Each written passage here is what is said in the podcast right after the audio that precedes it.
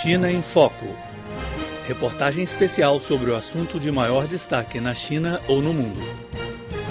Foram encontradas no arquivo da província de Jilin oitenta e nove peças de documentos sobre a invasão japonesa na China durante a Segunda Guerra Mundial, incluindo quatorze peças que registram recrutamento forçado e tratamento brutal contra os trabalhadores chineses e dez peças sobre a imigração de japoneses na região nordeste da China.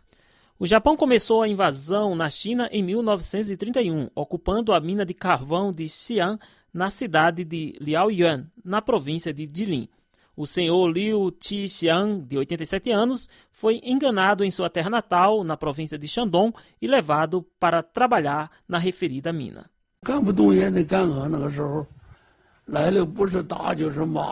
Tinha de trabalhar, mesmo quando estava muito cansado. Soldados japoneses sempre repreenderam e espancaram os trabalhadores. Entre os anos de mil novecentos e trinta e um e mil novecentos e quarenta e um, mais de noventa e dois mil trabalhadores foram para a mina de carvão de Xi'an, mas apenas cerca de dezoito mil deles sobreviveram. A referida mina é uma prova de que o Japão pilhou recursos da China e tratou brutalmente os trabalhadores. Essas quatorze peças de documentos é uma parte dos registros que o exército Kwantung do Japão não conseguiu destruir no momento de sua rendição. Os documentos registram o tratamento brutal contra os trabalhadores e os casos de fuga e luta dos trabalhadores. Os trabalhadores especiais, compostos pelos prisioneiros de guerra chineses, eram monitorados e tratados de forma brutal. Muitos ficaram doentes ou morreram. Entre os documentos, há uma carta escrita em junho de mil novecentos e quarenta. Andou Manoru, no condado de Touni, província de Heilongjiang, na China, escreveu a carta para Andou Manoru, na província de Aichi, no Japão. Ele descreve assim as imagens que viu na praça quando foi passear. Os corpos dos trabalhadores chineses foram deixados na rua e comidos por cães.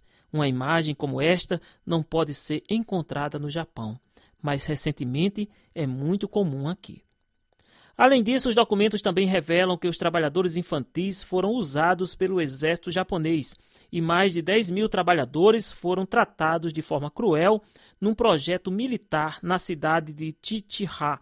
Os trabalhadores que procuraram fugir foram detidos e assassinados. O diretor da Faculdade de Ciências Humanas e Comunicação da Universidade Normal de Xanghai, Suui Lian, indicou que a pesquisa sobre o tratamento do exército japonês contra trabalhadores chineses durante a invasão ainda não se desenvolveu muito, devido à falta de dados. As pesquisas atuais normalmente dependem dos testemunhos orais. Os documentos recentemente divulgados podem refletir a situação geral naquele tempo. A China tem uma lista de quarenta mil trabalhadores que foram transferidos para o Japão, mas para os trabalhadores recrutados na China, temos poucas informações. Esses documentos mostram alguns exemplos individuais, mas podem refletir a situação geral. Por outro lado, dez peças de documentos demonstram crimes do Grupo de Desenvolvimento do Japão.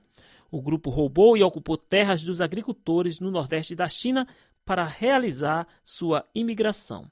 As oitenta e nove peças de documentos divulgados são significativas para provar a invasão japonesa na China e servem também para responder de forma crítica à retórica de direita japonesa que tenta negar a referida invasão.